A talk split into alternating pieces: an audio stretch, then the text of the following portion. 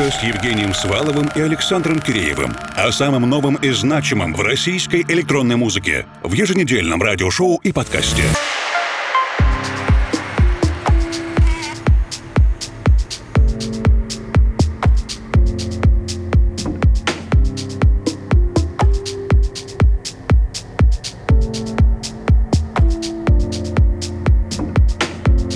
Вечер, дорогие друзья. На прошлой неделе я уже признавался вам, что с большим энтузиазмом послушал новую пластинку Павла Лосева на лейбле Гальваник. И сегодня предлагаю еще немного времени уделить этому релизу. Пол to Пол и 31 закон 31st Lex.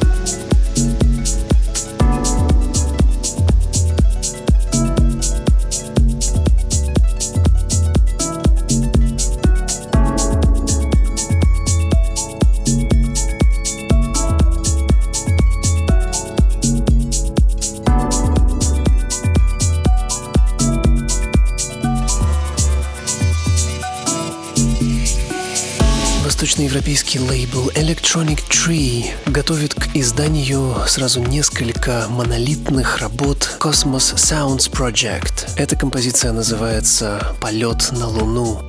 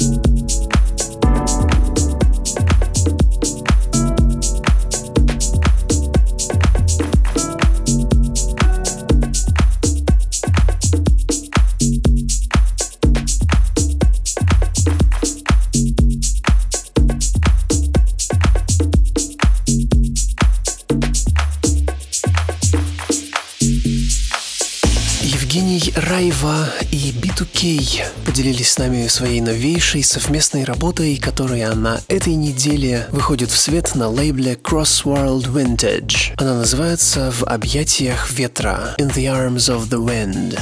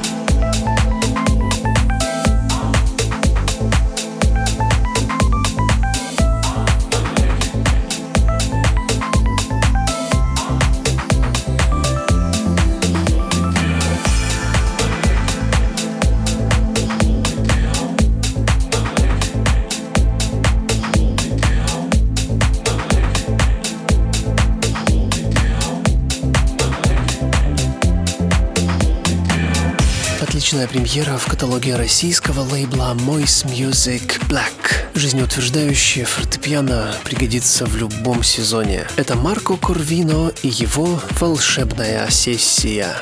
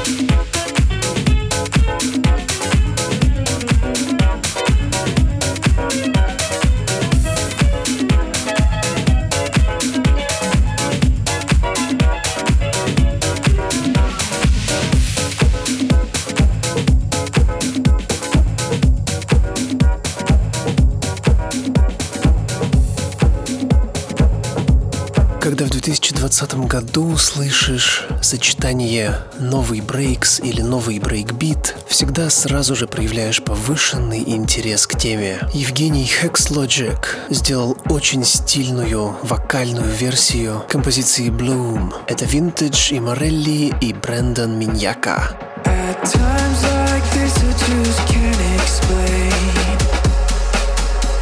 Feelings that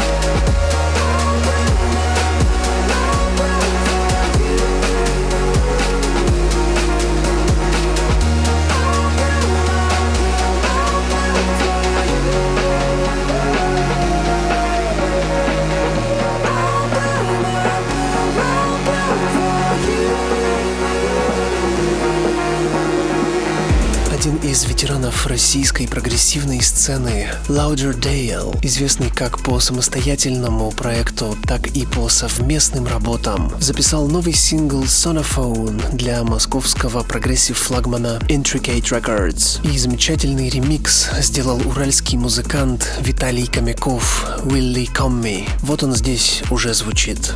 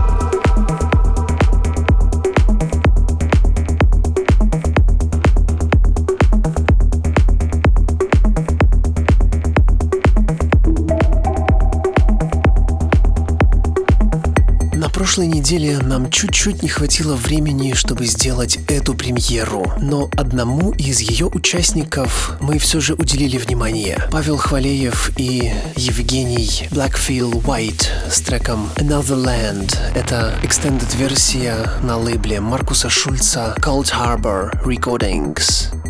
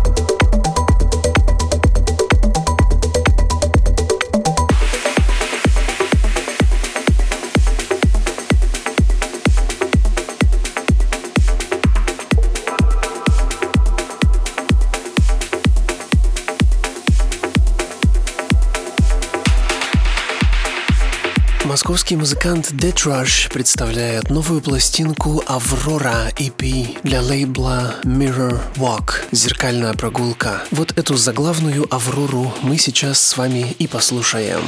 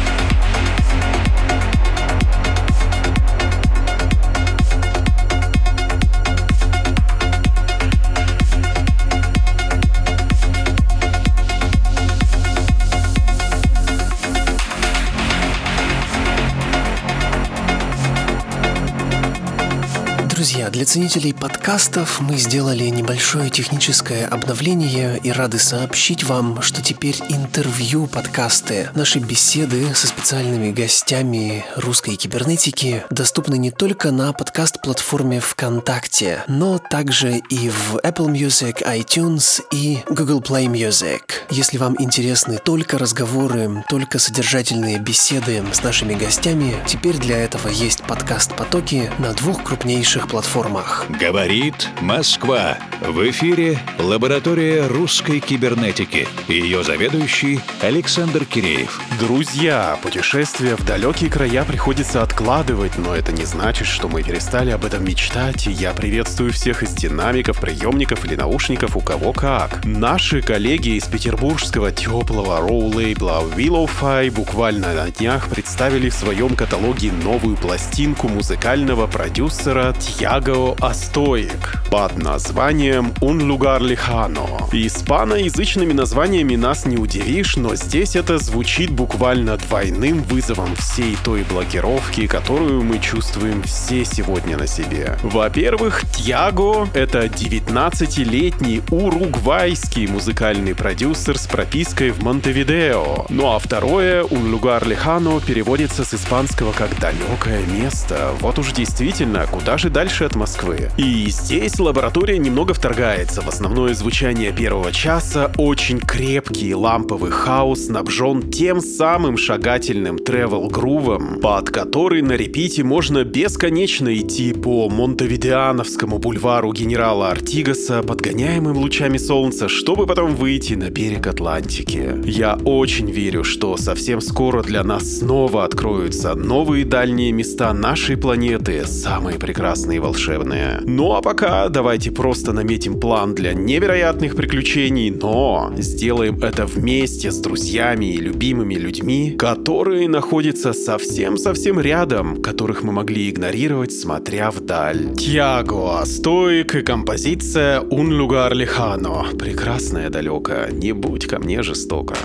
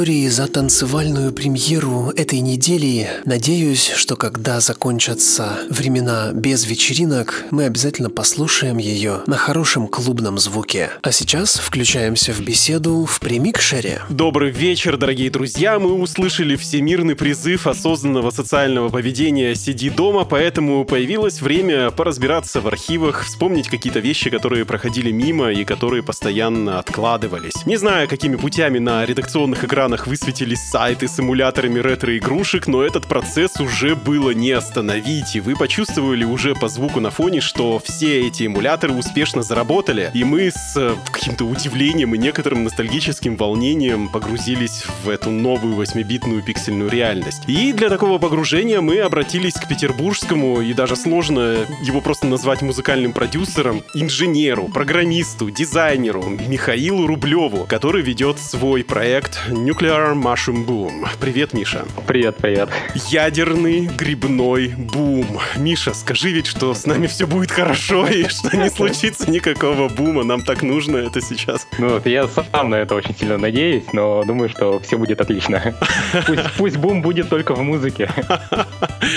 Ребята, мне видится, что мы впервые среди коллег по аналогичным шоу на целый час погрузимся в мир 8-битной музыки нон-стоп, и я предвижу незабываемый музыкальный опыт. И для начала я прикинусь таким валенком и попрошу тебя выступить в роли амбассадора и адвоката чиптюн сцены. Расскажи для неофитов, для новичков, что такое чиптюновая музыка 8-битная, ведь есть же ведь еще 16-битная, 32, 64. Но по-простому чиптюн это музыка, которую можно запустить на старых приставках и компьютерах, например, Dendy, Game Boy, Spectrum, Sega, Super Nintendo и так далее. Их огромное множество. 8-бит музыка — это уже скорее некий стиль, жанр музыкальный с э, определенным характерным олдовым старым звучанием. Все-таки я напутал, то есть 8 бит и чиптюн — это разные вещи. Это очень схожие вещи, но есть небольшие отличия. Так-так-так.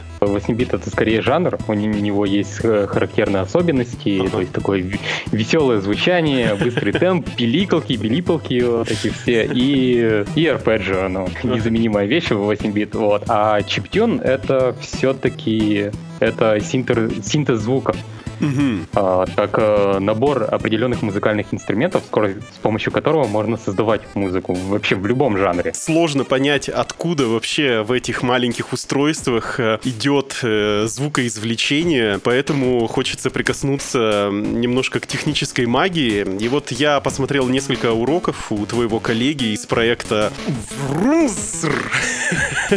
Как это правильно произнести? Ну, просто, просто Врумс. Врумср у него там есть несколько видеоуроков, и я э, единственное, что понял, так это создайте на рабочем столе папку 8 бит, а дальше нам понадобится и, и по списку паяльник, эмулятор, курс физики, программирование, нелинейная логика, джойстик. Я просто не понимаю. Нот всего может быть звучать только лишь 4 одновременно, а знаний для этого на целую лабораторию такого суперперсонала. Правда ли, что нужно быть таким жутко умным, чтобы создавать такую музыку, чтобы писать? писать? Все проще, много ума особо не надо. Просто в Rooms зашел более с такой сложной, глубокой технологической стороны. Он больше специализируется на геймбое. Главное освоить только редактор, в котором пишется музыка. И, как правило, чиптюн музыки используются трекерные редакторы. Это, это такие редакторы, где вместо стандартного классического пиано-ролла идут такие столбики, угу. в которых прописываются определенные ноты и команды для того, чтобы ну, у них был какой-то некий характер звучания. То есть Если для механического пианино. Да, то есть просто слегка отличается способ записывания этих самых нот. Э, то есть те же вибрации, например, или слайды, они задаются командами, а ноты указывают э, так, как указываются ноты буквами и номер октавы. О, а расскажи вообще о процессе написания такой музыки, вот от идеи до записи, до кассеты. Потому что я посмотрел процесс написания, то есть это все-таки тоже такое впечатление, как будто ты программируешь. Мне кажется, просто графический интерфейс интерфейс таких программ, он больше пугает. Он не рассчитан на массового потребителя, поэтому там нет таких удобств, как в том же классическом Piano Roll. Вот. Но в целом, если в это все вникнуть, это в какой-то степени для меня, например, это даже удобнее. У тебя есть музыкальное образование? Музыкального образования нет, но я играю на MIDI-клавиатуре, на гитаре. Вот. В первую очередь я начинаю с музыкальных инструментов. Я какую-то основную мелодию подбираю на гитаре или на MIDI MIDI-клавиатуре в качестве вбивания мелодий можно использовать MIDI-клавиатуру. Там есть кнопка REC, ее нажимаешь, э, набиваешь, и, в принципе, все вбивается уже То есть все-таки какой-то есть лайфхак по сравнению с а, тем, как такая музыка в самом начале создавалась. А, недавно у нас в соцсетях разгорелась такая острая дискуссия с твоим коллегой из проекта Кола Кит, который как-то вот слишком остро и болезненно отреагировал на наш такой описательный комментарий, что чиптюн музыка не может собирать танцполы на больших фестивалях, и создается впечатление, что это музыка для таких гиков-программистов. И причем, что самое интересное, я столкнулся с очень странным валом агрессии, именно агрессии со стороны того комьюнити. И мне показалось это каким-то странным, потому что есть много жанров, которые не стремятся к такому широкому признанию и как-то так уютно существуют существуют в своей осознанной изоляции. Вот, и найти их достаточно сложно, и анонсы таких вечеринок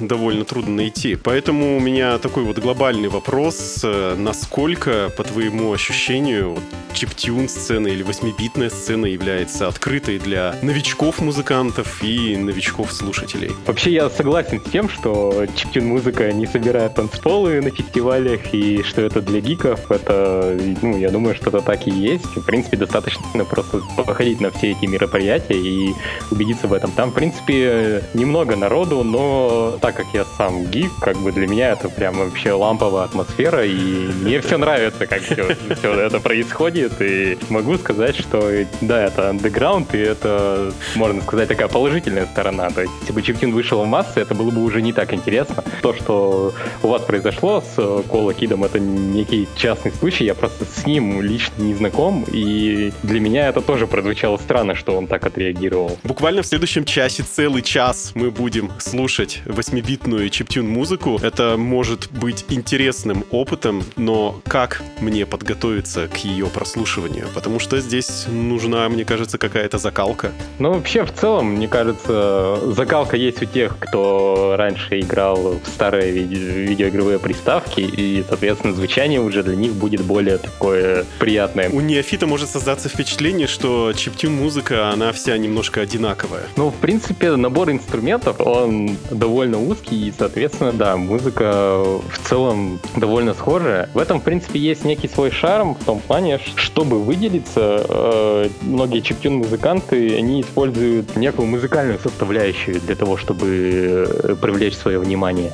Фирменное звучание у каждого чипа, можно сказать. Вот, но у каждого А чипы это музыканта... кто? Чип это, ну, вот, допустим, вот есть на Денди свой чип, А, все понял. все музыканты друг от друга сильно отличаются, и характер каждого из них можно выделить, несмотря на то, что 8-бит музыка в целом звучит э, одинаково. Друзья, я напоминаю, что в ваших колонках или наушниках мини-ток-шоу «Примикшер русской кибернетики». И у нас в гостях музыкальный продюсер Михаил Рублев из проекта Nuclear Mushroom Boom. Михаил сейчас находится в Санкт-Петербурге, я в Москве, а вы в своем любимом месте на Земле. Нам всем хорошо, скоро будет еще лучше, и уже в начале следующего часа послушаем целиком гостевой микс без лишней болтовни. Если вы нас слушаете на подкаст-платформе vk.com russcyber, ждите, ищите микс в нашей ленте. Игры. Это, конечно, немножко не наша тема, но чиптюн совершенно точно ассоциируется с игрушками. И ты, насколько я посмотрел на твоем сайте, еще и делаешь потрясающие игрушки, в которые даже я, совершенно не игроман, позалипал в браузере. Они такие классные. Вообще, кто сейчас играет в такие игрушки?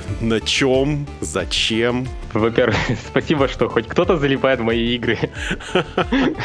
Люди играют в игры, и сейчас геймеров становится все больше и больше. И даже мама в Одноклассниках играет в браузерные игры. Вот. Вот эти пиксели. Зачем? Когда есть true колорная реальность. Просто true колорная реальность, она, ну, для меня, например, слишком реальность. Я все-таки э, привык больше к таким пиксельным играм. Они в какой-то степени развивают воображение, и играя в них, ты уже со- создаешь свою полную картину того, что происходит в игре. Немало людей любят такие пиксельные игры, есть довольно много хитов. А вообще, что первично? Игрушки или музыка? Я объясню этот вопрос. Э, Мы за эфиром немножко поговорили. Михаил просто человек-оркестр. Он и рисует, программирует, создает геймплей, пишет музыку. То есть, э, что здесь главнее? Я могу играть в игрушку без музыки, но можно ли долго слушать музыку без игрушки? У меня все началось как раз с игр. У меня в детстве была приставка Dendy, я довольно часто в нее залипал, и мне, в принципе, нравилось это звучание. Из этого я и начал создавать 8-битную музыку. А потом и Вот. пошли игрушки. Когда создаешь 8-битную музыку, она ассоциируется с некой атмосферой. У каждой игры своя атмосфера. Хочется уже писать музыку для какой-то определенной атмосферы. Для этого уже создаешь игру. И там это все складывается в одну такую большую общую картину. Процентное соотношение, я бы сказал, музыка, наверное, процентов на 40. Я не знаю, как в игровой, именно вот такой игровой индустрии обстоит с паблишингом, но твои игрушки выходили на каких-то картриджах или что-то в этом роде. Целом, все мои основные поделки это больше какие-то эксперименты. То есть я в различных конкурсах участвовал среди разработчиков игр, где задается тема, и за короткий срок, в 2-3 дня надо сделать игру. Основная масса как бы игр таких. И я несколько раз пытался выйти в геймдев полностью со своими проектами. То есть я, ну, сколько-то даже заработал на этом. Вот. И в целом вся вот эта движуха, она вылилась в то, что я сейчас э, пишу музыку для игр. Прям И профессионально. на- да, и на этом, в принципе, можно зарабатывать. То есть, если взять... э, именно Серьезно? да, если даже взять 8-битную музыку, э, я общался со многими композиторами, которые пишут э, оркестровки, какие-то там музыку для трейлеров, вот эту вот эпическую. В целом у меня расценки схожи с ними. Да. Ребята, ребята, смотрите, где можно подзаработать. Если, конечно, у вас руки растут из того места. И наша традиционная рубрика «Музыкальная посылка», в которой наши гости общаются друг с другом, но опосредованно через нас. И смысл таков, что ты отвечаешь на вопрос предыдущего гостя программы и задаешь волнующий вопрос нашему следующему визитеру. И тебе вопрос пришел от воронежского музыкального продюсера Максима Самолдина, он же Автру и Энвиа Давида. Мне было бы интересно узнать мнение коллеги по цеху о том, возможно ли в наше время Бузовой и LJ привить людям вкус к хорошей музыке и каким образом это сделать. Ну, если вкратце, то, конечно, все возможно. Но хотелось бы как-то поглубже разобрать этот вопрос. Мне кажется, это все-таки такая проблема отцов и детей, снобов и массы. То есть я на своем примере могу рассказать то, что я вырос на MTV.